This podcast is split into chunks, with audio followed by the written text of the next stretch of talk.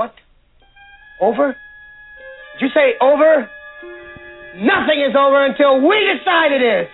Was it over when the Germans bombed Pearl Harbor? Hell no! Germans? Forget it, he's rolling. And it ain't over now. Because when the going gets tough, the tough get going. Who's with me? Let's go! Come on! Ah!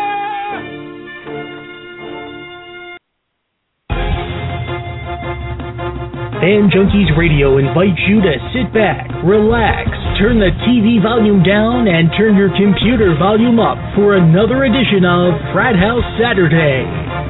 Now, here's Frat House Mike himself, Mike McShane. Alrighty, yes indeed, and thank you again for uh, joining me here on another Frat House Saturday as I'm bringing you some Saturday afternoon sports chat for your listening pleasure. Well, at least I hope so, anyhow. Or you can call in, for gosh sakes, 347 237 5373. That's how you can get a hold of me right here. And uh, let me know what's on your mind with regard to anything going on in sports. All right? Let's jump over and take a look at uh, a little bit of history. And in fact, it was rather interesting because as I was looking things up here this morning, uh, I, I guess I kind of had to go with this one because well, even over on Major League Baseball's website, they're highlighting this one. 75 years ago today, in 1938, Cincinnati Reds pitcher Johnny Vander Meer. well, he pitched his second straight no hitter, an accomplishment that has never been repeated. It's never happened again. Of course, just like I say that, and watch, it'll happen this week. Well, that might be a good thing.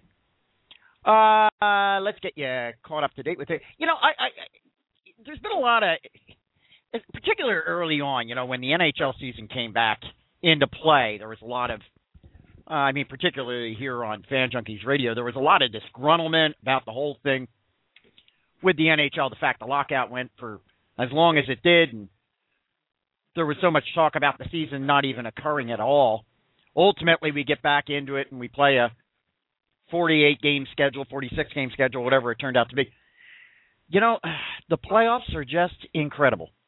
We got the finals going on, and uh, Wednesday night we had game one of the Stanley Cup finals between two of the original six teams, uh, with the Chicago Blackhawks and the uh, Boston Bruins. What a game that was Wednesday night. Went to three overtimes before Chicago, as I pointed out on last evening's Fan Junkies uh, radio program with Jonathan and myself, as I pointed out, they con- they prevailed. I mean, really, that's what it came down to. It came down to prevailing in that game, because in many respects, I kind of really thought that the game deserved to go to Boston. Boston, in my opinion, played a little bit better in that. But when you go into overtime in the Stanley Cup Finals, for gosh sakes, I mean, it can go any way at all, and that's exactly how it went and Chicago ended up winning that one four to three. And so we go to game two uh, this evening. Uh, took a couple of days to get that one uh, scheduled, I guess. You know, I guess there was scheduling issues because I mean, when you consider for a moment they played on Wednesday, and of course then we were on Thursday, Friday. You know, it seemed like a long period of time, but uh, you know they had to put their schedule together, and of course the playoffs are now going much longer into the year than they would normally. So I guess it was a little bit difficult in getting things scheduled. But we've got game two coming up in Chicago this evening at 8 p.m. and you can catch that one on NBC uh, Sports Network. And yeah, you can bet I'm going to be there for that one because if uh, if game one is any indication of the way this series is going to go, this series could be a real classic, honestly. Excuse me. Over uh, in the NBA as well. Uh, tomorrow evening, we'll be taking a look at um, Game Five. Game Five will be coming up uh, tomorrow evening. Uh, that series is now tied two-two between the San Antonio Spurs and the Miami Heat. This was another one that I kind of felt, boy, going into Game Four, I thought, boy, oh boy, if San Antonio pulls this one off, well, I think you'd have to kind of say this is going to be San Antonio's series. Now, with Miami actually winning it, you got to kind of, I kind of throw the momentum back into the favor of Miami. Uh, and in fact, early lines are apparently, uh, uh, when I was checking things yesterday, Miami uh, is was a one or two point favorite as of yesterday. When the line opened up, it was a pick'em game. So um, you got to kind of think that perhaps maybe this thing is shifting back that way. So game five should certainly be uh, an interesting one as well. And I got to give kudos to the NBA as well.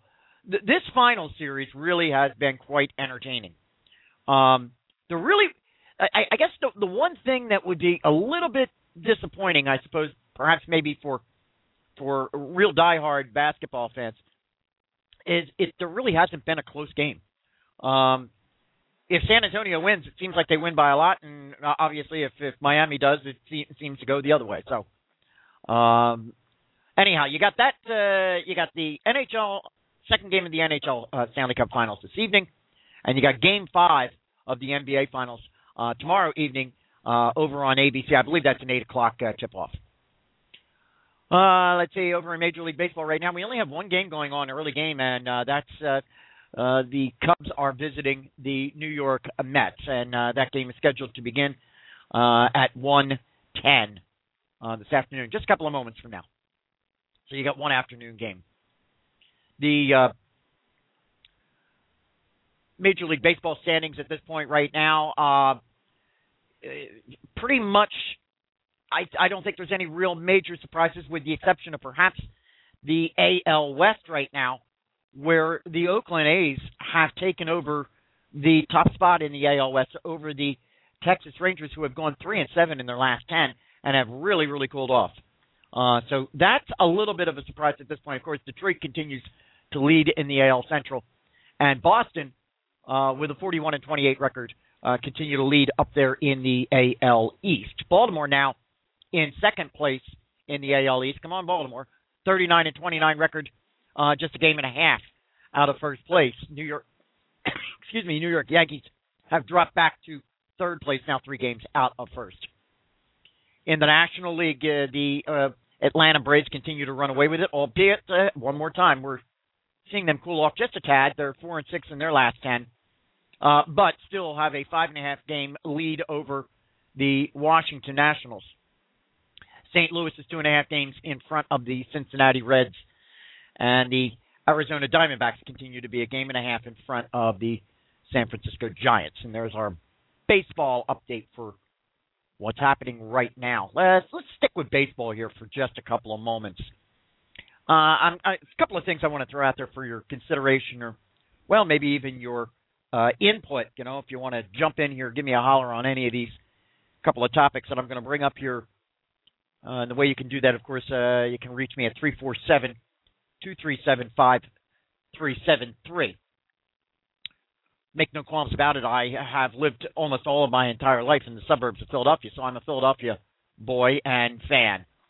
Um, and yesterday afternoon, um, Philadelphia Talk Radio uh, that I listen to here um, was uh, buzzing with some comments that were made by Philadelphia Phillies pitcher Cliff Lee. Um, he apparently was interviewed by a local journalist and as we all know, the Philadelphia Phillies are uh, not having a very good season. I mean, let's get it straight. They're a 500 team at best. Um, Cliff Lee, of course, being one of their aces um, and having a very, very good season himself, was asked by a local journalist uh, about uh, basically about what he thinks of the Phils, what he thinks of their chances, and uh, whether, in fact, he would uh, continue to like to stay right here in Philadelphia. Um, I guess maybe implicating or implying that, well, hey, if the management came to you and said, uh, listen, we're trading you out of here because we got to burn this thing to the ground now before the deadline, uh, how would Cliff Lee feel about that? Um, question was thrown to him if it doesn't turn around, do you want to stay? And uh, his response was, I definitely want to win. There's no doubt about that. I want to win. I don't know how to say it besides that. I want to win. A lot of people read into that that Cliff Lee was being disloyal. And uh, I say that with a big question mark. If you can't hear it in my voice, uh, well, if you could see me, there's a big question mark over my head. disloyal. Really? In this era of free agency, what loyalty is there, first of all, coming from players to teams? That's number one. But number two, when fans begin to question the loyalty of players, I really wonder whether that's just being a bit disingenuous on the part of fans. Because consider for a moment what loyalty do we have to them? Frequently, in off seasons, we're screaming for our general managers to be going out and picking up every known top quality guy, doesn't matter what sport it is. And we frankly don't give a darn whether those people happen to have any loyalty to us whatsoever. All we're looking for is a winner. And so my question really is what loyalty does Cliff Lee have to provide to the Philadelphia Phils? And what loyalty do we really have to any of our players on any of our teams? We can sit back at times and say, I really like this guy. And boy, if he gets traded, that's really, really, I'm really going to be disappointed. But after we get done saying it, within about three days, we'll be over it.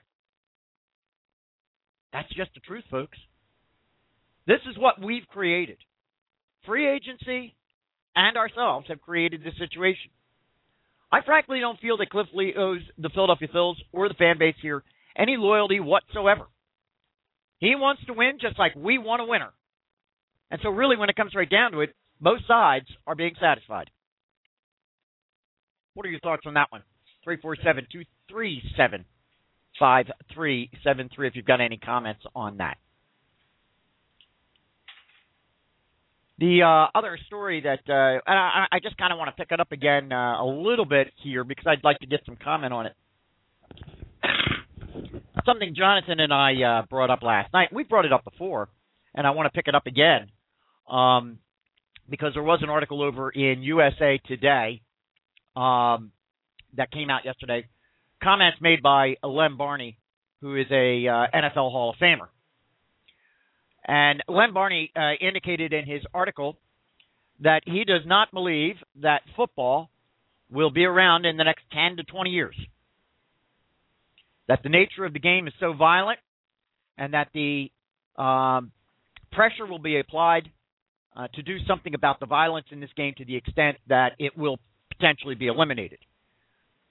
Lem Barney took his comments a couple of steps further to indicate that he wishes he had really never even played the game. He said he wishes he would have been a truck driver or a cab driver, anything other than playing.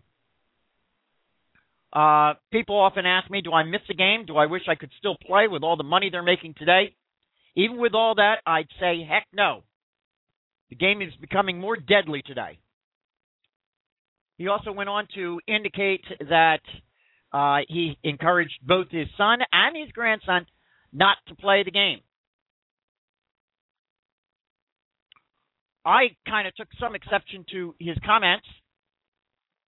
Not that I necessarily disagree with him about the prospect that football could be dramatically different, if around at all, in the next 10 to 20 years. Jonathan and I have talked about this. I'll be perfectly honest. It's one of my big sports fears is that this sport will either be modified so dramatically that it won't even be recognizable or worse, may not even exist. We talked about that one.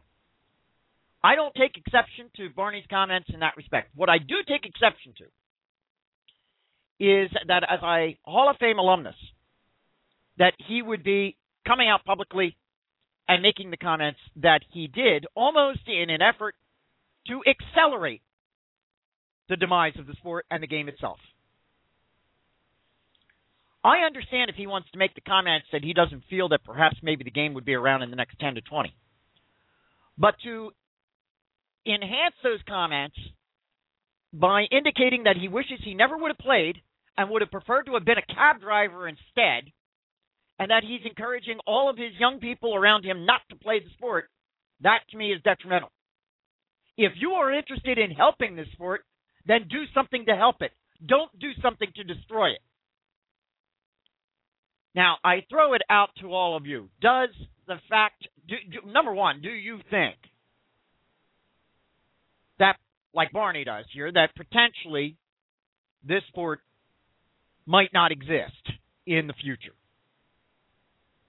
I'm not, and you don't even have to agree with the 10 to 20 time year frame. I mean, it might be, it might be 30 or 40 years down the line. But in the future, do you think this sport basically would be eradicated simply because of the danger and the violence of the sport itself? Do you think that that is a possibility?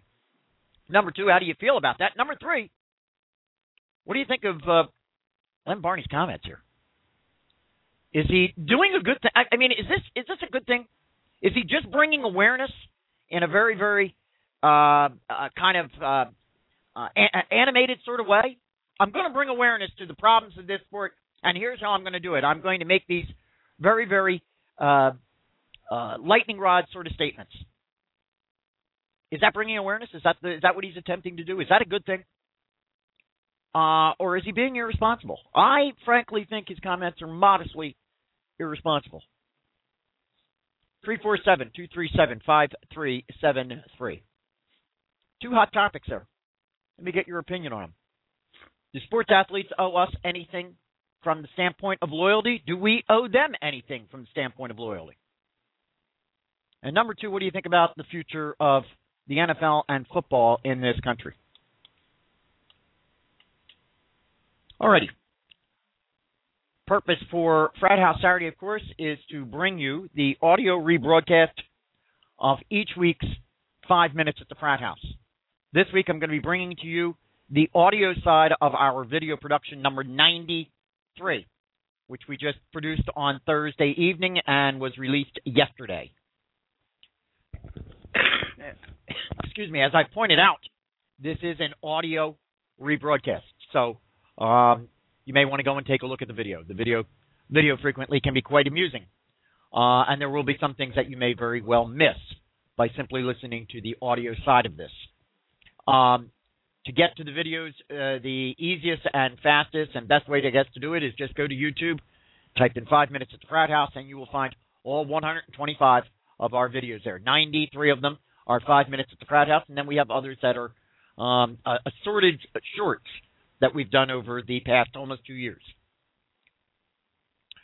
Um, while this is playing, I'll not be taking any calls, but I will come back with you after the fact, and I can hang with you uh, for a couple of moments or as long as anyone cares to participate. So, uh, without uh, further ado, let me bring to you this week's Five Minutes at the Frat House number 93.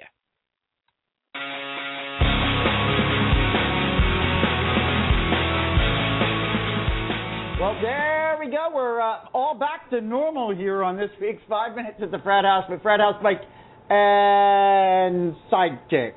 And welcome in the back. house. Welcome back. Hey, you know, good live, to have you. Live and in the flesh. Good to have you back in your place, and I'm sure our uh, technical director back there, uh, Brandon, is happy about that as well. He tried to sit in for you last week. What do you think? What kind of grade do you give him?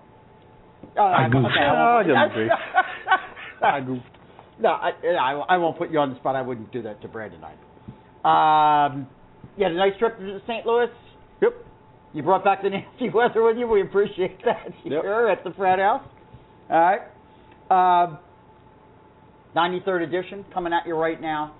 Five minutes at the frat house. And, uh, well, let's jump right into our weekly sports chat. And we'll start it off Sure. uh, with a look back at the 14th race, NASCAR race of the season. Uh, up at the party at the Poconos 400 at our favorite tricky triangle at Pocono Raceway. Pole sitter and laps leader Jimmie Johnson won his third of the season, and if anyone referred to uh, uh, the Pocono to this Pocono race as dull or boring, well, it might it, it, it might have been just simply because it seemed like Johnson led from the beginning to the end.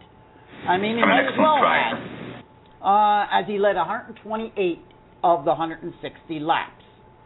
Um, others who came in the top five included uh, Greg Biffle came in second, Dale Jr. came in third, and uh, we talked uh, last week about whether uh, Tony Stewart had turned the corner. Well, he pulled a fourth. Yep. Um, and my favorite, I say that snickering, Ryan Newman came in fifth. In a race that was pretty much event free, we ended up with five of the six race cautions coming in uh, the last 34 laps, uh, giving the conclusion of this race a kind of a, a bit of a disjointed feel to it.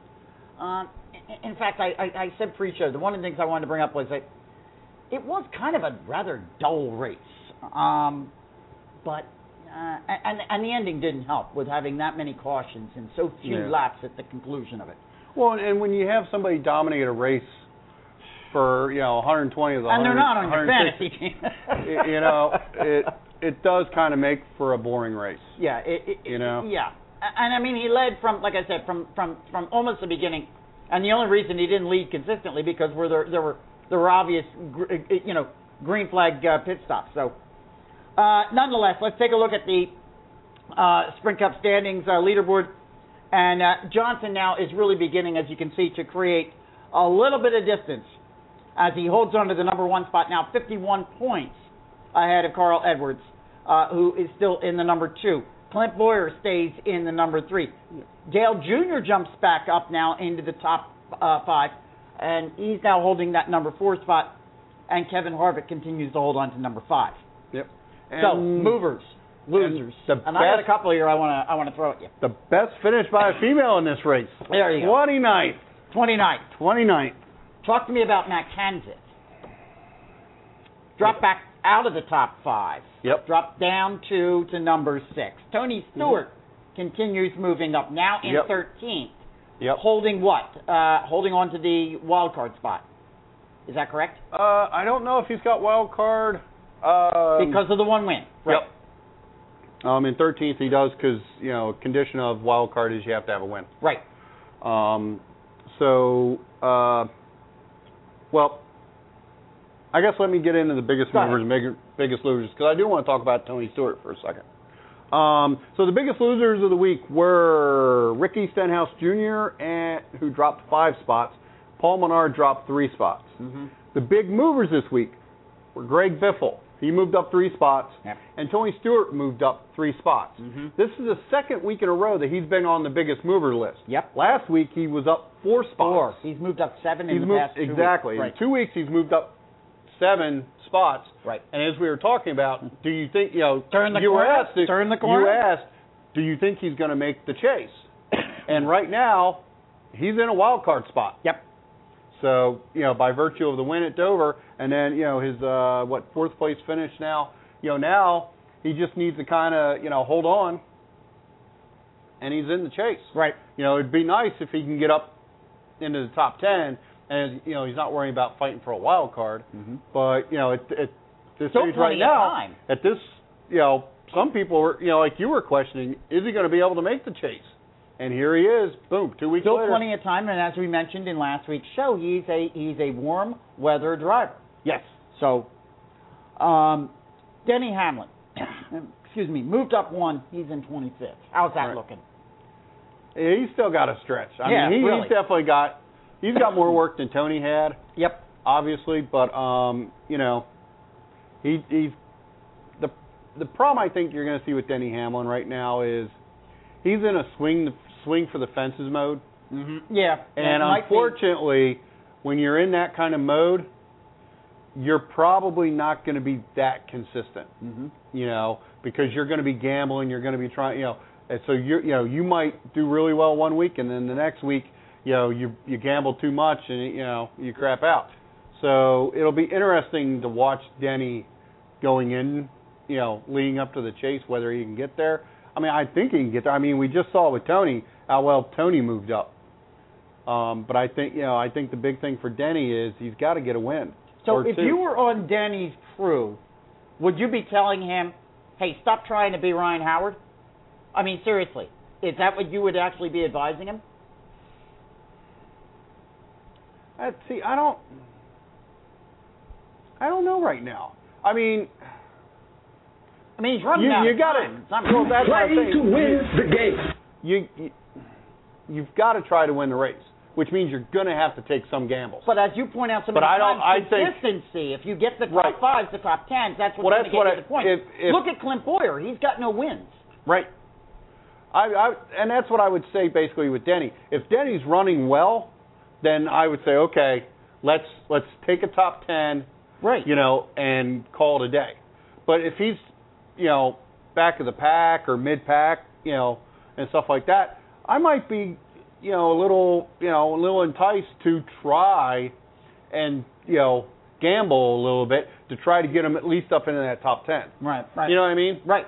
So, you know, as long as he's, str- you know, if he can string the top 10s together, he's going to do, he's Yeah, going to do gonna- fairly he's well. gonna start moving. But he. Right. you know, but he's going to have to get a win or two to get in, you know, to get into the chase. Well, maybe, So- maybe we've got two here. You got Clint, no, no wins. You got Dale with no wins. So we'll see. Well, right. if you're in the if you're in the top 10, you don't need a win.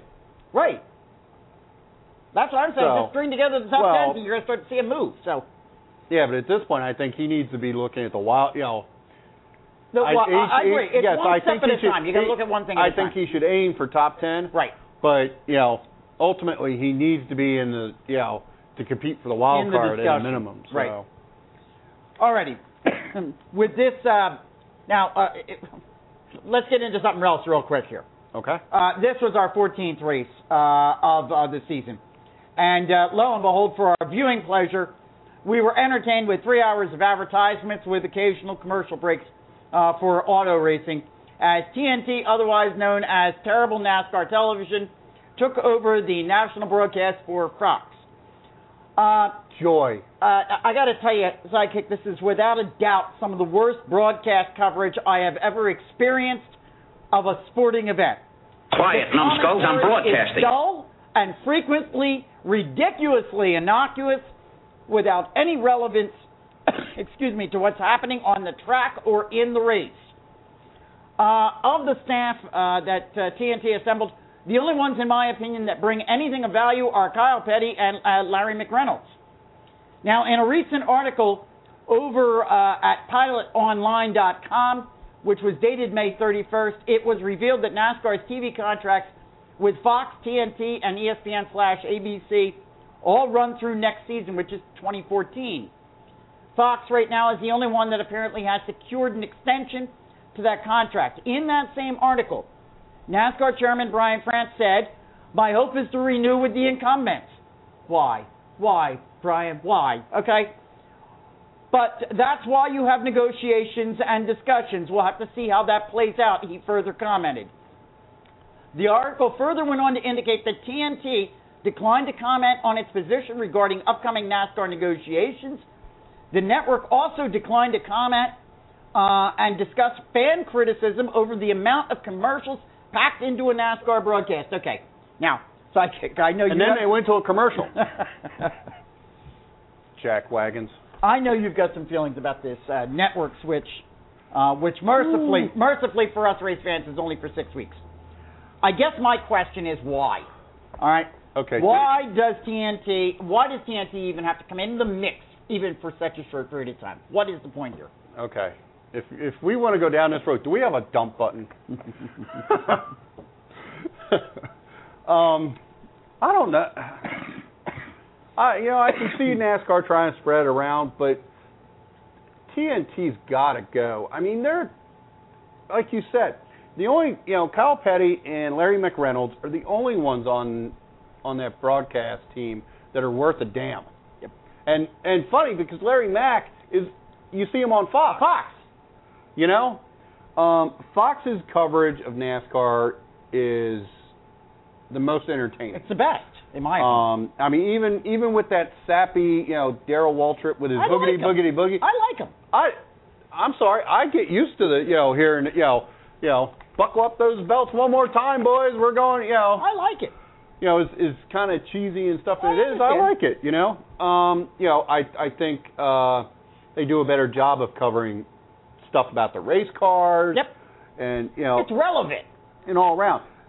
But what really stings with TNT is the commercials. Mm-hmm. You know, last year we, you know, almost a year ago we were complaining about this because we went through that Kentucky race where, you know, they had a record 31.7% of that broadcast was commercials. They aired that damn KFC commercial seven times and then, you know, flooded us with Danica commercials. Yep. Yep. You know, the GoDaddy commercials and stuff like that. wagon? You know, looking at last year's coverage, I've got some stats.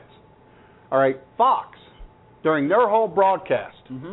they only average 23.6% of their broadcast time being a commercial. They never ever got anywhere close to 30%. TNT on the other hand, 31.4 was their average. Are you telling me NASCAR's not looking at this when they're working in these contracts? You're not looking at that? Who's covering the uh. race? I mean, I don't understand. It should be that should be something that should be stipulated by the client. The client is NASCAR, and NASCAR should have standards across the board for their networks. That's the way it goes. Yep. We shouldn't be jumping from one. I look. I don't give a damn whether it's six races or not. We should not be seeing that kind of a jump from one network to the next. That's ridiculous. Yeah. Now the one thing I don't have is the third the third segment The ESPN, ABC, You know, yeah, with what their ads are right. and that. So, you know, I'd be inter- you know I'd kind of be interested to see that Yeah. in comparison. But I you know TNT's coverage is just horrid. It's not just the commercials, though. I Yeah. frankly find their their their their color commentary just inane It's at very- times. it's very dry. Like Yeah, like Fox there's no personality Fox to it. Exactly. Fox there's humor, there's Yep. you know, there's back and forth, there's but yet at the same time they're very knowledgeable about what they're talking about. They explain it. Mhm. You know, they've got their little gimmicks that they throw in there. You know, we had Digger and we you know Yeah, yeah. and stuff like that. But you know, TNT it's just dry. Yeah. It's like, Yep. okay, we're here to report on the NASCAR race. You know, Well- Jimmie Johnson has won the party at the Pocono. you know, like Mr. France, you've heard from the frat house. TNT comes up in 2014. kick Can them 'em. up. Can 'em. you All right? wagon? Please, yeah. All right. Listen, we got race 15 coming up.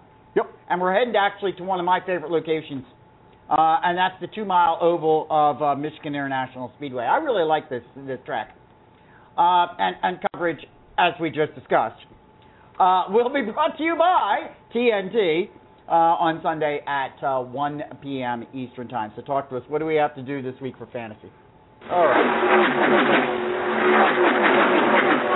My uh, notes are all correct this week, and I don't have gaff like I did last week. That's all right. All right, so we're going to the two mile super speedway in Michigan this weekend, and this is who you're going to want to look at. Okay. Some familiar names. Uncle Mark's favorite driver, Clint Bowyer, the only driver in the field with more than two consecutive top tens at Michigan. 26, twen- uh, 2675. Maybe one of the first times I've mentioned this name this season in, in fancy picks Go ahead. or maybe second because he doesn't come up often. Dale Jr. Dale Jr. won last year's event and also on the fall race finished in the top 10. Mhm. He is 2650. Greg Biffle won the fall race and finished fourth in the spring race. Right. Uh, $26. I'm going, like last week, I'm going, even though he did horrible last week, but I'm going with Ricky Stenhouse Jr. He should do better this week. He's a Roush guy. Roushes typically run well at Michigan. um, and then to fill out the roster, I'm going to put David Reutimann on there for six dollars, taking the total to ninety nine seventy five. That's a very, very different lineup you've got there. All right. Maybe one of these weeks I'll take your suggestions and um, get myself above the Mendoza line. Yeah, you're there, and I'm like below the Mendoza line. Ooh, one and two. Yeah, yeah, yeah. One and two. Yeah. We're going to find out later on in the show. Many of our other sports are finishing up as they're in playoff finals and that sort of thing. and it won't be long now until Major League Baseball will be our dominant sports topic for uh, a few weeks. Yep. So what do you say we let's go take a look at uh, Major League Baseball standings uh, 11 weeks now into the season. Over in the American League, the Boston Red Sox are now three games ahead of the New York Yankees in the AL East. In the Central, the Detroit Tigers are four and a half games in front of the Cleveland Indians. And in the West, the Texas Rangers, who have it felt like have led the West since the beginning of first week. Well, they have. There you go. Maybe that's why it felt like it. Well, they're four and six in their last ten and have relinquished the top spot, at least for a minute, to the Oakland A's, who are now uh, ahead by one game. Playing that money ball. In the uh, National League, the uh, um, Atlanta Braves are six games in front of the Washington Nationals, who took over again in second place. The St. Louis Cardinals still two and a half games in front of Cincinnati Reds With the best, Central. re- best record in Major League Baseball. Yes, they do. And in the West, the Arizona Diamondbacks are two games in front of the Colorado Rockies. And there you have our standings. It's time again for Frat House Mike's Screwball Stories. Well, here are a couple of goofy ones for you that uh, I'm going to be bringing to you. Uh, some of these might generate a little bit of comment. Uh, first one probably won't, because this is kind of a no-brainer. Stories of athletes and celebrities posting dumb things on social media, like uh, photos of themselves in awkward environments, and texting inappropriate comments are, uh, well, countless. We've had so many of those. You would think that everybody out there would know by now. That's a no-no. Just don't do it. But taking to Twitter to repeatedly rip your employer might just be one of the most boneheaded moves ever. There seems to be no sign of intelligent life anyway. Cubs third baseman Ian Stewart responded to a Twitter follower who asked him when he was uh, going to be brought back up to the bigs, because apparently he's down in AAA right now. Stewart tweeted, "quote Probably never. The Cubs are done with me. They're going to let me rot in AAA all season and then non-tender me after. I think the manager doesn't like me, and he's running the show." The Cubs' uh, response to the 164 hitter was a much louder tweet. They suspended him without pay. Uh, do, do, do people? uh, Does anybody ever learn seriously? Well, they expect okay. If you're playing for a major league team, okay, and you're frustrated with the team, and you could you tweet, I could see an, an, an occasional gap, maybe a, a little frustration, okay. But when you've been demoted down to a AAA team, and you're trying to get your ass back onto that major league team, even though it is the Cubs, and we know where I stand with the Cubs, Is it uh, you- Yeah. really, I know. you might be a dumbass. Yeah. that's not screwball. Oh. That's dumbass. All right.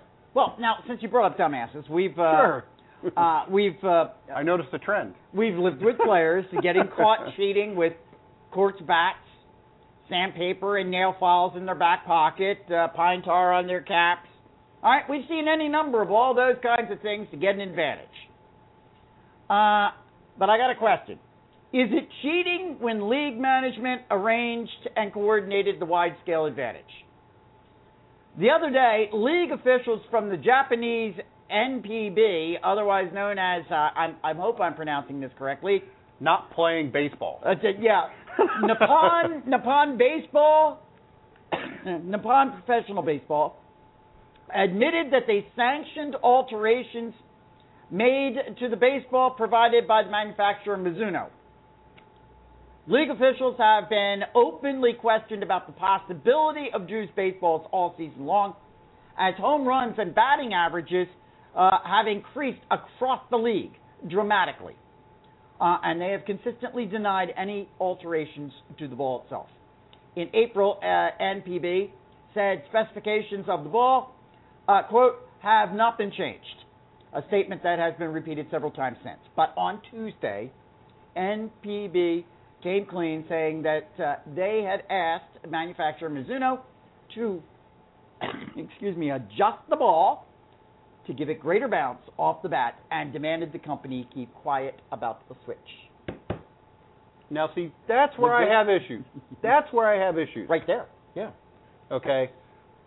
If you want to tweak the ball, in, in you know, under the guise of, hey, we want to see if we tweak the ball a little bit, how it affects the game, Right. and we're going to experiment with this. Okay. For a fan and, and and and you come out and you say, hey, we've tweaked the ball to try to enhance the game for the fans. Mhm. Because For the fans, correct. fans would like to see a little bit offense, more offense maybe. Right. They were going to make a small adjustment to the ball to you know, to try to help the offense a little bit. No problem. Mhm. I'm not going to sit here and, you know, like like we're doing now and and criticize them and Because in some respects, You know at I mean? that point, the field is level. It's not like it's giving anybody an advantage. Exactly. But now to sit there and deny it through the season, Mhm. tell the manufacturer, don't say anything to Keep anybody that we're keep screwing around with this ball. Mhm. And then you know, and then finally to cave in and say, yeah, we yeah we were screwing with the ball. Mhm. You know, I'm sorry, shenanigans. um, you know. shenanigans. So, Some people might have and a- it's not like it's and it's not like this is the first time in the history of baseball this has been done. Major League Baseball has done this a couple They times. have actually. And they right. You're right. You know. You're right about that. So So, and I don't think the fans are going to be upset if you were to come out and just say, "Hey, yeah, we tweaked the ball to see, you know, Mhm. you know, we may re, we may we may at the end of the season rethink this and you know make the you know switch it back or lessen it or do whatever." Hey, no, you know, no foul, right. no harm, no foul. Right. But you know, to sit there and lie and cover it up, well, you know, Yeah. See, it, it, that's that- just Pearl Harboring. That's the thing is it. Oh, uh, that, that that's uh, boom boom boom. Uh, that is uh, that's where it gets a little bit dicey. Is that it appears to be some sort of like cover up sort of thing. So. Yep. You know. Uh, anyhow, all right. Uh, we hear constantly about teams and um, stadiums going green. Now we have some players who have taken up the environmental cause. Uh, Orioles outfielder uh, Steve Pearce is certainly doing his part, and I think he's doing it probably better than most. Uh, the 30-year-old journeyman, uh, who's right now doing his second stint with uh, the Orioles, opted out of his quote-unquote big old truck, excuse me, as his main form of transportation to a souped-up electric skateboard that he rides to the ballpark. Uh, I love that thing, he said. It's comfortable, it's cushioned, great gas mileage, it's electric. Uh, it's uh, not like a regular skateboard. It's got big old wheels on it. I don't have to worry about a rock throwing me off of it. I actually thought that was kind of cute. No, it is. I, I'd love to see cool. the guy. I'd love to see the guy, kind of, you know, putting down there, uh, you know. On Well, then they were saying in the ball. article he takes it over to his uh, yacht near, or Yep. not yacht, lot near his house, yep. and he walks his dogs with it. Yep, I think it's pretty cool. So, you know, good for him. Now, uh, this one might get some comment out of you. Uh, the uh, day following a dugout clearing brawl between the LA Dodgers and Arizona Diamondbacks the other day, Major League Baseball announced that the two teams would open their seasons next year against each other in Sydney, Australia. Uh, this uh, was not a banishing or punishment uh, to the teams for the bench clear, but a purposeful and planned overseas American baseball presentation. Not dissimilar to the NFL, I guess, kind of playing games in London, England. The two teams will play a two game series on uh, Saturday, March 22nd and Sunday, March 23rd at the Sydney Cricket Ground uh, next March. Um, this will be the first time a competitive U.S. baseball team uh, and fixture will be held in Australia, and only the sixth time one has been staged outside of America. I know that you've got some thoughts on this one, Sidekick, as you were commenting on it while we were bringing it up yesterday on Fan Junkies Radio. Well, I mean, I don't have a big problem with it. If you want to play games outside the U.S., start starting, you know, series and stuff. That's fine. You know, I don't, I don't see the big deal about it. Where I was, you know, getting or commenting on yesterday was, you know, during the radio show, John's talking about, oh, the the players don't want to be away from their families and you know this, that, and the other thing, and I'm like, oh, cry me a river, boo hoo, I don't want to be away from my family. you know, dude, you play professional ball. You travel how many how many days out of the year? Mm-hmm. You know, really? The fact that you're in Australia for two weeks or whatever it was, Yeah, that's six days in advance, and then the two games, and then Yeah. I guess there'll be a couple days coming back, right? you know, what's the? I don't see the big deal Um, about the whole. You Let, know, let me ask you this question though, real quick. Uh, why? What, what- what's what's Major League Baseball getting out of this? As I pointed out on the radio show, uh, baseball is played, and I understand they've got they've got cricket and what have you, and that's a varied a variated form of baseball. Or baseball actually is, I guess, a variation think, form yeah. of cricket, really, because cricket came first. sure. But they have baseball. They have Americanized baseball because um, everybody at different times had Olympic teams, and of course we've got the World ba- uh, Baseball Classic. what is the point? What what is Major League Baseball really getting out of this? I don't get it. That's what I don't get. Any Well, idea? that I, that I can't speak to other than you know I know they were you know they had they were having some preseason games in Japan right. you know to increase you know awareness and stuff like that you know. And see, Um, as Jonathan said, exhibition. All right, fine. But why regular season? Why do these have to count? I don't know. No. Why? Why? I mean, why exhibition versus you know, other than maybe they're just trying to you know instead of kind of okay, you know how they're talking about with the NFL, they want to shorten training camp and they want to do all this stuff so that you know the players don't get as much contact in and things like that. Maybe they're just saying instead of having them play a batch of exhibition games outside the U.S., why don't we just make it regular season games Yeah. and cut down on some of the you know the extra extra you know the extra games that don't count for anything Yeah. All right. you know and maybe it's also a ploy to say hey these games count so you're over here you need to put on a good game uh, you know a good show because these games count for your record Well, okay. All right. Maybe that's part of it. All you right, know I'll, I'll, I, am just I'll i mean these are that. just things that are just kind of coming off the top of my head you know but overall i don't you know I just don't get the point to it. And I hate the idea of there being a couple of games on the books where other teams won't probably be starting until April 1. right To me, that is just stupid. I mean, I understand you got to give the teams a little bit of time to come back and get ready and what have you, and they got to get their head in gear for the beginning of the regular season. But we're going to have two teams that are going to be showing records a good 10 days before the rest of the league. Yeah. Now, an interesting to me. comment though on that article is I was reading through some of the you know The posts. some of the trolls are just too you know just too much.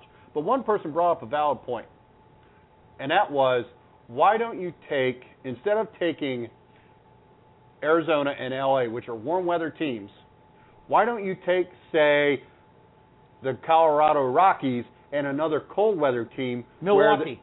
you know, where the teams start, you know, where it, you're almost in winter conditions when the season starts, and have them play down Who there. were the two teams we had the most difficulty with this past season? Colorado was one, right? who had multiple delays and got all kinds of snow in April.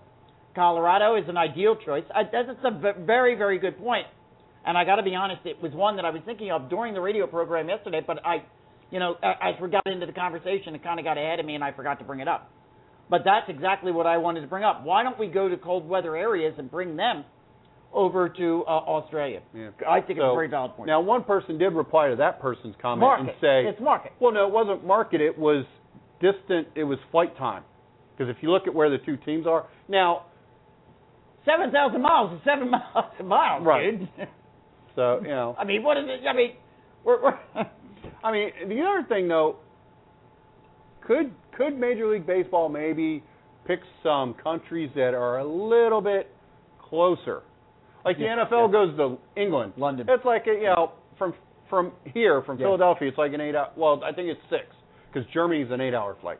Okay, but no, Major League Baseball's going to Japan, which is like a twelve hour flight. Australia, which is like what sixteen or something. You know.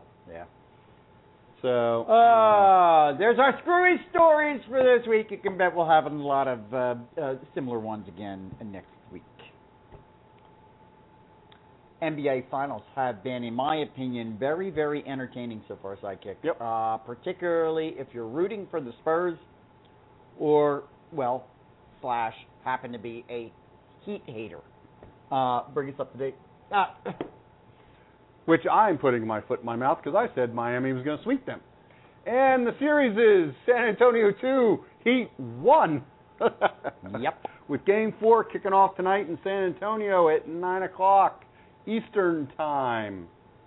Um, I don't know. Um, Psychic, that was a that was a. I mean, they didn't just beat them. That was a stomp down the other night, Yeah. uh, Tuesday night, one thirteen to seventy seven. Well, that was a that was in, I think that game was in response to the beatdown that they took Right. in game two. Okay. Now we talked a little bit about this last week. Two three two series, two three two format. Okay, in the finals. Mm-hmm. All right. San Antonio did exactly what they needed to do. They won a game in Miami. They Yep. won the game three, which is at their house, as I pointed out, by an enormous score. What was it, thirty some points? They're playing again tonight. They're going to play game uh, five, right? Is it five? Game five, yes, Mhm. and San Antonio as well. Could this be done? I don't know.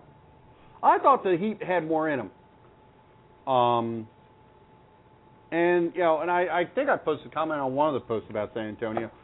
Uh, you know, and and it's because of what Brandon said about about the Heat being a little seemed to be a little lazy. Yeah. Until it until they kind of you know like they'll back themselves up against the wall, then they'll come out and they'll play and they'll just you know and just run right let's- over teams. Let's, let's do this real quick. And I'm wondering if What's your gut feeling? That game pulls off. That game pulls off. Tips off here in about 40 minutes. What would be your bet for just tonight? This is game four. Heat have got their back to the wall. Would you suspect that the Heat come out, play lights out, and win this game? oh yeah, LeBron's going to come out and dominate this game. Okay, so you give this. You would put this in Yep. the Heat in the Heat win column. Yes. Okay. Yep, definitely. Yeah. All right. Interesting. Now, what will be interesting though, if San Antonio comes out and wins this, It's over. does that, you know, does that, you know, do do we now say, okay, it's just a matter of time and the Heat are done?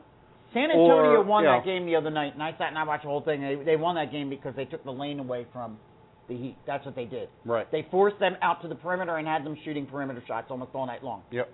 uh, which they were capable of doing, but only sporadically. Um, and so uh, that's that's what shut them down. Uh, LeBron only ended up with 13 points, I believe, in the entire game. So if they do that again, but what we've seen from Miami is that they usually respond to game plans. So in other words, if they have a bad game plan against them, they usually respond to it coming back in the next game. So Sure. I would I would be with you. I would say that Miami should win this game because their back is against the wall. Let's go take a look uh, real quick at another sport that began their playoff finals, uh, and I'm sure that this kind of makes uh, at least one person at this table quite pleased. As uh, shortly the NHL season, we will no longer be talking about them until next season. Uh, last evening, game one was played between the Western Conference representative and number one seed Chicago Blackhawks and the Eastern Conference winner uh, and number four seed uh, Boston Bruins. Uh, interestingly, this is the first time since 1979 uh, that we are uh, we have a finals here that's featuring two of the original six NHL teams. Don't you feel bad that you're missing out on all of this fun? Not one and bit. it's uh, already living up to its reputation and history. What a game last night you missed, my friend. Going to the 12:08 mark of the third sudden death overtime. Three took three. Became I think the eighth, seventh or eighth longest finals game in the history of the uh, NHL. Uh, before the Blackhawks prevailed four to three, and right now, as a result, Chicago holds a 1-0 advantage in the series. Game two scheduled uh, to, and, and it will continue to be in Chicago on Saturday at 8 p.m. That'll be on Saturday. All right. Money, money, missing- money. You're missing a great series, Cha-ching. and you want to. Cha-ching. All right, listen. Before we close up shop, before we close up shop for this Cha-ching. week, let's just take a look at our Frat House Facebook, uh, Frat House Sports Facebook post of the week, Oh yeah. which has a football flavor to it of all things. And by now, Yeah. everyone knows uh, that the New England Patriots signed Tim Tebow to an incentive-laden, uh, li- li- well, we're not sure if he's going to be or not, uh, incentive-laden uh, league minimum contract. Now, I posted up a screenshot of the USA Today uh, sports front page of their website with the comment. All you have to do is mention or print uh, the name Tim Tebow, and the circus prevails. For crying out loud, just take a look at the contradictions and inconsistencies right on the front page currently of the USA Today Sports. And as you can see, two two articles, one headline on the page uh, at the time read five reasons um, Tim Tebow will fail with uh, the Patriots, while another headline read why New England is perfect fit for Tebow. Are we any more schizophrenic about one particular individual? Are you kidding me? Ah, man alive. Well, there you have it. And we're feeding right into it. Zinger. All right, there you have it. Uh, listen, do me a favor. Keep the posts coming. Make the comments on them. Keep viewing them. That one got the most views of all of our posts the entire. Which which goes to prove what you said, Jay, you know Yeah. what all the all these sports The sportscasting, you know, about Tim Tebow. you know, why, why, not, why it's not, Tim Tebow? It's Well, not that we want to talk about Tim Tebow all the time. We merely you or sorry you you merely put up a you know a thing saying, hey, look at this, look at the inconsistencies and because bam. it's Tebow, it got the most views. I guess I got to do that more often. So you know, Tim, would you come on the show for us, please? there you Maybe go. we can get Tim Tebow to come on the show. Brandon, work on that for us. All right. Get right on that. All right. Uh, before we run away from you here, uh, make sure you get over and check out frat, uh, uh, fanjunkies.net. Fanjunkies.net, where sports meets social networking. And then while you're doing that, make sure that you're following uh, Jonathan and I on Monday, Wednesday, and Friday uh, on Blog Talk Radio with Fan Junkies Radio, along with our friends up in Boston with Sports Blogger Radio on Thursday, and of course then also uh, Frat House Saturdays with myself right here uh, on, uh, and I rebroadcast this show at uh, 12, uh, 1, 1 p.m., 1 p.m. Eastern Time on Saturdays. All right, over on Blog Talk Radio, Fan Junkies Radio, and FanJunkies.net. Many thanks to our friends over at CLW 83, Jim and Carl. Great job over there. They just released, I haven't had a chance to hear it yet, just released a new Touch 'em All program. Uh, they got some wonderful programming over there, podcast programming. Get over and check them out as well and give them a, a big hand. CLW83.com. And then last but not least, our own Frat House Sports.net. Okay? Should have put up one of our, we'll have it up next week. Put up one of our little new New crease. yeah, there it is. There, there, there we go. Here, run that up here. Run that up here. There you go. Here we. Oh. Oh, nice job. There we go. Look, there, there we go. And if you, if anybody wants one of these, we'll but just get in touch with us and we will send one out to you. All right, there it is. Yep. Okay. FratHouseSports.net. All right. Having some fun here on a June evening. One more thing before uh, we The let you go. tornadoes roll in. Mercifully, we got the tornadoes missed us. Um, one more thing uh, before uh, uh, we leave you. You know what you got to do for us, please? Till next week. Keep us real, keep us live, and keep us going. And we'll see you next week. Jimmie Johnson passed Ryan Newman to retake the lead once again, and he just set sail. He did. He said, "Hey guys, uh, it's me, Jimmie Johnson. I got the fastest car here this all weekend long. Excuse me, coming through. He got around the 39 car, and I think after that he never was challenged.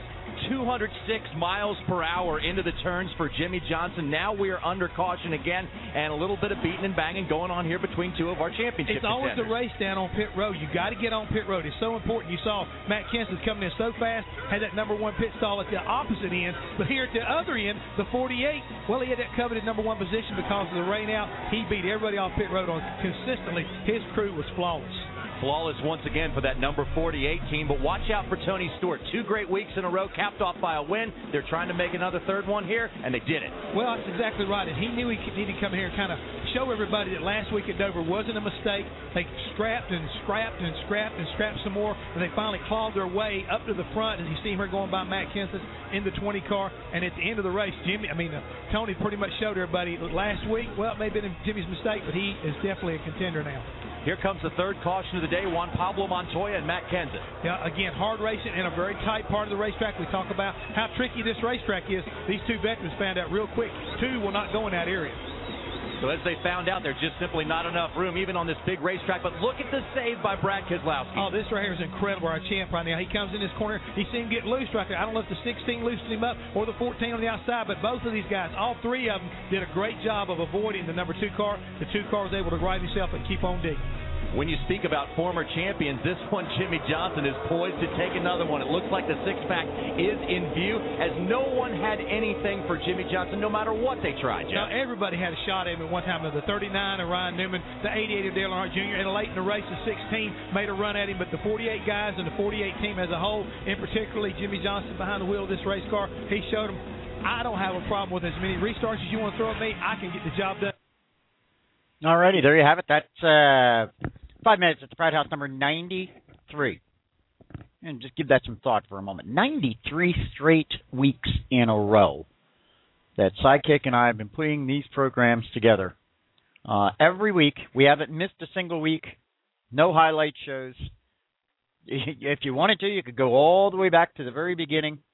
And uh, it, listen, if you enjoyed that, and, and trust me, I enjoy bringing them to you in the audio uh, version uh, here every Saturday afternoon. If you enjoyed that, uh, and you want to go take a look at the actual video itself, two places, and I encourage you, please, two places you can go to do that. Head on over to uh, YouTube, type in five minutes at the frat house, you'll find them all. Uh, or jump over to our own website, which is frathousesports.net. All right, and you will find them there as well. Um, and encourage your your your friends to, to to like it as well. One other thing I would like you to do, and I ask you, please, um, head over to our Facebook page, Frat House Sports. All right, now you got to be leaving spaces between the words, Frat House Sports, and you will find our Facebook page. And over on that, you will get notified about all of our productions, uh, upcoming and ones that have been archived. You'll get information about all of our Fan Junkies radio productions, uh, and you'll get all kinds of posts. Uh, in fact, I just posted onto the Frat House Sports Facebook page uh, while that rebroadcast of this week's Five Minutes at the Frat House was playing. I went over and I put up a couple of posts over on our Facebook page. So look up the Facebook page, Frat House Sports, give that a like, and then you're you're right in touch with us. Everything you need to know is right there. Um, and get your friends as well to uh, like that as well, please. Encourage your family, your friends to uh, like our Facebook page. All right. I'd mentioned there was one early game in uh, Major League Baseball, and that's the game going on right now, uh, middle of the third between the Cubs and the Mets, and that game currently is scoreless. If there was anything there uh, that you heard in uh, that five minutes at the frat house program, or anything perhaps uh, that I had mentioned at the top of the show that you'd like to call in about, or anything on your mind, I can stick around with you for a couple of more moments, uh, or as long as you care to participate. The number to reach me three four seven two three seven five three seven three. Let me run around real quick and throw a couple of shout outs. Number one is to fanjunkies.net you know, you're you're listening to Fan Junkies Radio Network, and you might just think it's a radio network, but actually no. It started out as a website and a rather unique website. I discovered it last March, uh, and therein started my relationship between Jonathan Regis and myself. I discovered it last March.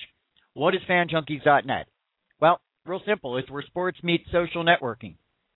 Um, this is Facebook for just sports fans. And if you jump over to that and take a look at it, you're going to find that there are sports fans on fanjunkies.net from all over the country. They represent every single sport, every single team. There are groups you can join. You can join a, a you know, if you're if you're a big uh, uh, uh, I'm thinking San Francisco Giants fan. There's a group for the San Francisco Giants, and there are members that have joined it. So uh, every single sport you can imagine, there's a little group for that you can jump in and become a member of a subgroup, or uh, just be a big old member of the entire family. And what's beautiful about FanJunkies.net is that, first of all, number one, it's completely free, and it takes literally it takes just a couple of seconds to sign up. That's number one. But number two, uh, since it's just geared towards sports fans, you don't get all that other nonsense that you get over on Facebook. You know, I'm not having to look at posts put up about somebody's relationship status or uh, the fact that they're doing their laundry or that they just made an apple pie. Frankly, I don't care about that. Talk to me about what you think about today's Phil's Colorado Rockies game. That's what I'm interested in. So, and that's what you'll find over at fanjunkies.net. And that's where Fan Junkies Radio actually started, was out of that particular website. So I encourage you, get over to fanjunkies.net, sign up. It's completely free, and it won't take you but just a couple of seconds. Um, and then, of course, continue to follow us here on Fan Junkies Radio Network. And this is a network, folks, because there's a number of different programs that air during the course of the week. First of all, you have Jonathan's and my regular Fan Junkies radio program that airs Monday, Wednesday, Friday uh, at 12 noon Eastern Time, live, right here. You can call in. We frequently have all kinds of terrific guests on um, from the sports world, from the media, uh, and, and you can jump in on that and listen to that. You can get it live or archived. So Fan Junkies Radio, Monday, Wednesday, Friday with Jonathan and myself right here on the Fan Junkies Radio Network.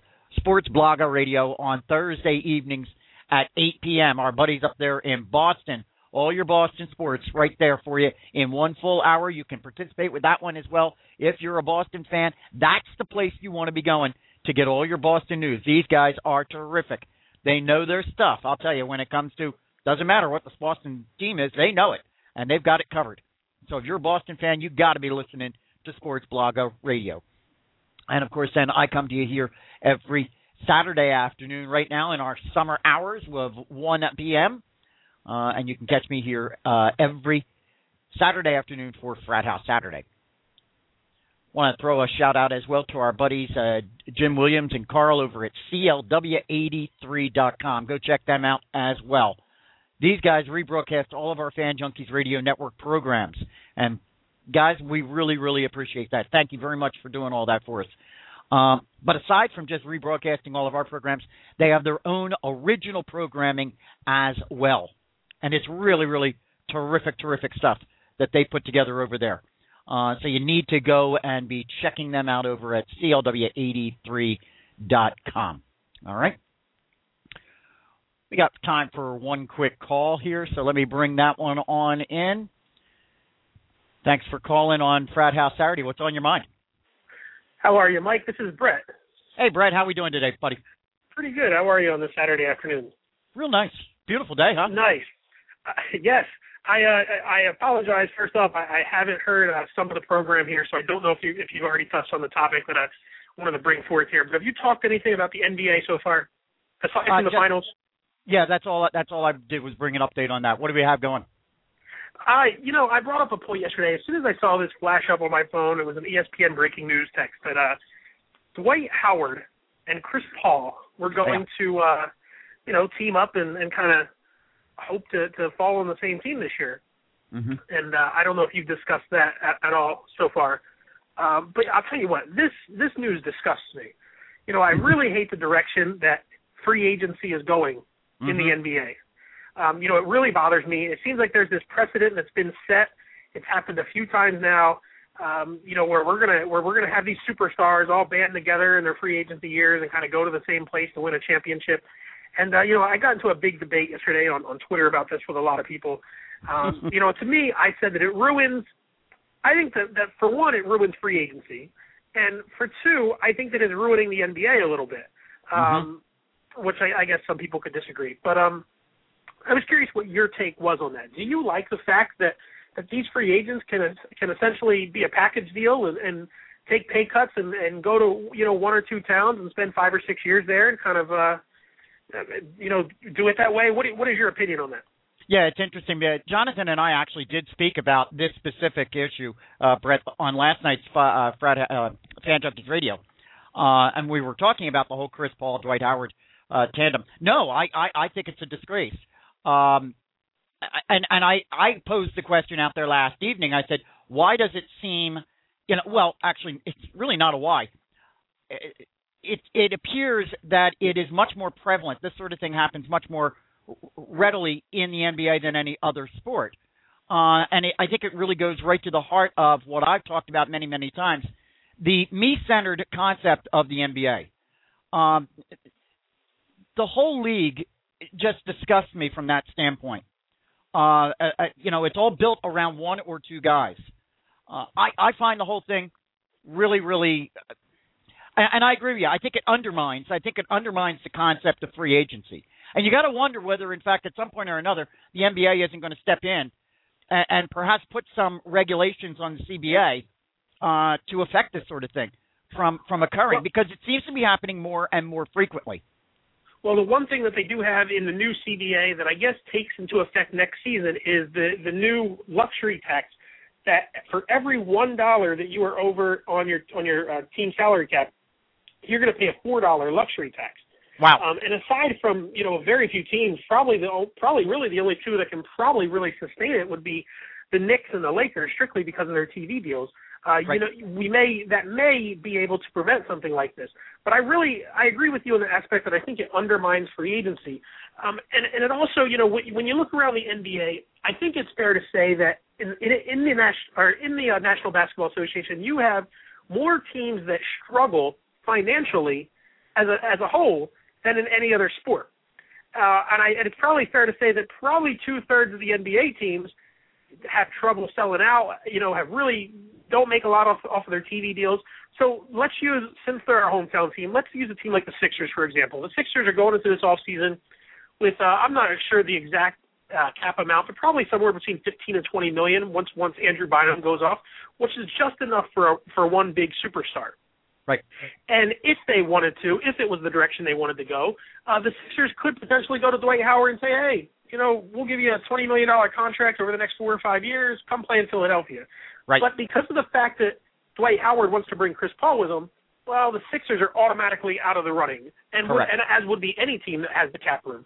Um, and Right. I guess I read that, that the only team that would have the cap space to, just, you know, I guess uh, sign both of them would be the Atlanta Hawks. But uh, I, I really just hate the precedent that that's been set.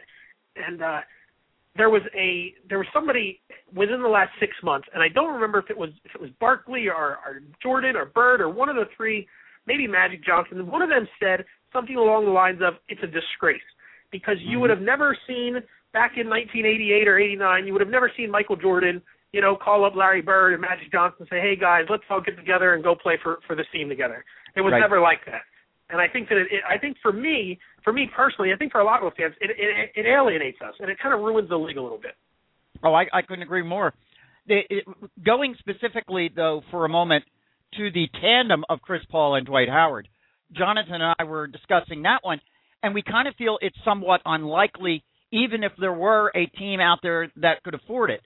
Um, uh, from my perspective, I think Chris Paul would be foolish in trying to make Dwight Howard any kind of a partner just based upon his previous uh, record and track record of going to teams. I think it'd be a, a big mistake on the part of Chris Paul. Oh, I agree. I mean, Dwight Howard has proven has proven himself to be uh, a he's not a team player. You know, Correct. all he, he he cares about himself and that's it. He can he can talk all this stuff about wanting to win. You know, when he forced this trade away, when he wanted to go to the Knicks or to the uh, to the Lakers, it was to win. Well, I hate to tell you this, Dwight Howard. You have the talent to be the best center in the National Basketball Association.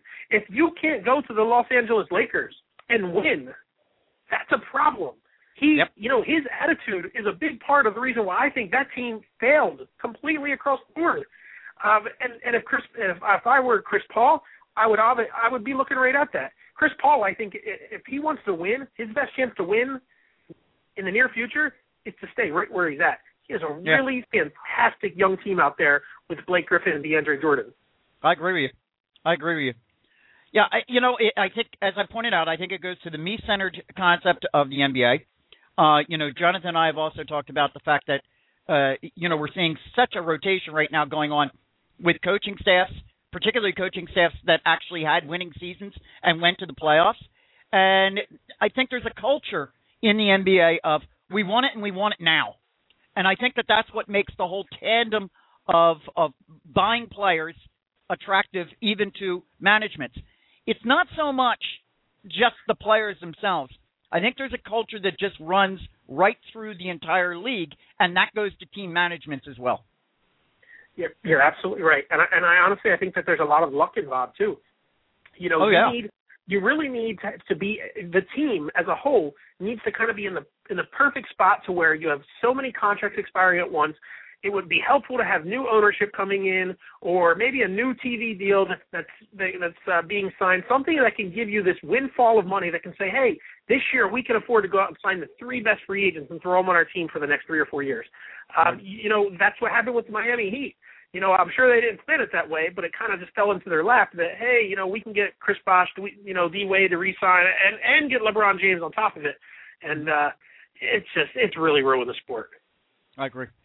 I agree. Unfortunately, uh, you know, unless again, unless there are actual restrictions placed on this kind of thing by the NBA, and of course it would have to go through the CBA and it would have to be agreed upon by the Players Association.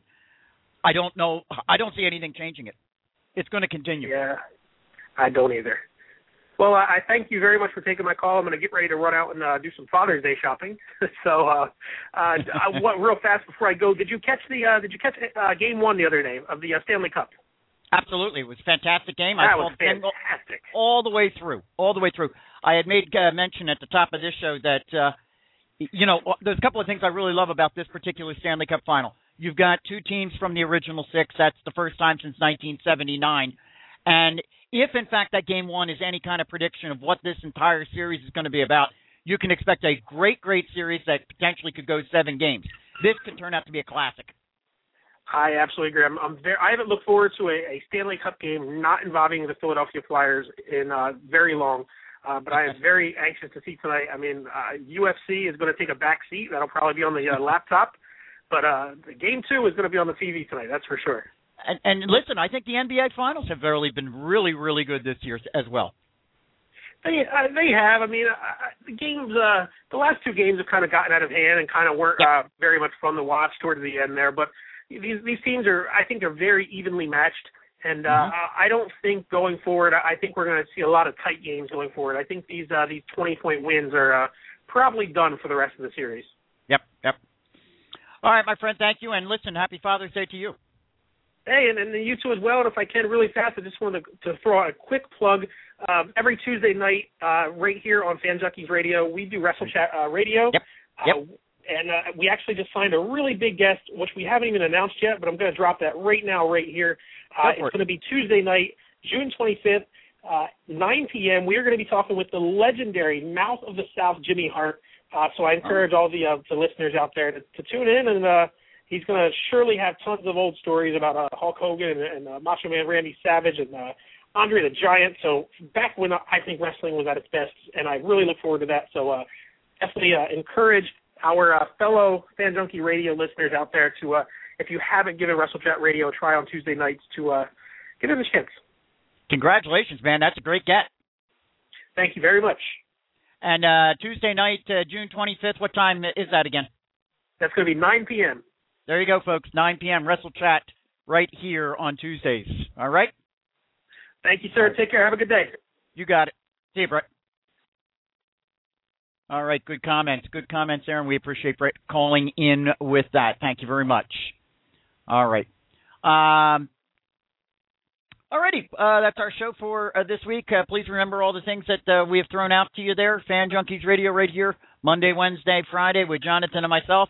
Sports Blogger Radio on Thursdays at 8. And you just heard Brett talking about Wrestle Chat coming to you, Wrestle Chat Radio coming to you here on Tuesdays right here on Fan Junkies Radio Network. And you see, that, that's why it's a network, folks, because we're not just bringing one program, we've got multiple programs. And of course, then uh, you've got uh, Frat House Saturdays with myself right here uh, during our summer hours of 1 p.m. Don't forget to uh, Frat House Sports. Get out there over to Facebook and give that a like. And then, of course, our own website, which is fratHouseSports.net. All right, folks, I appreciate you spending some time with me here on this beautiful, beautiful uh, Saturday afternoon.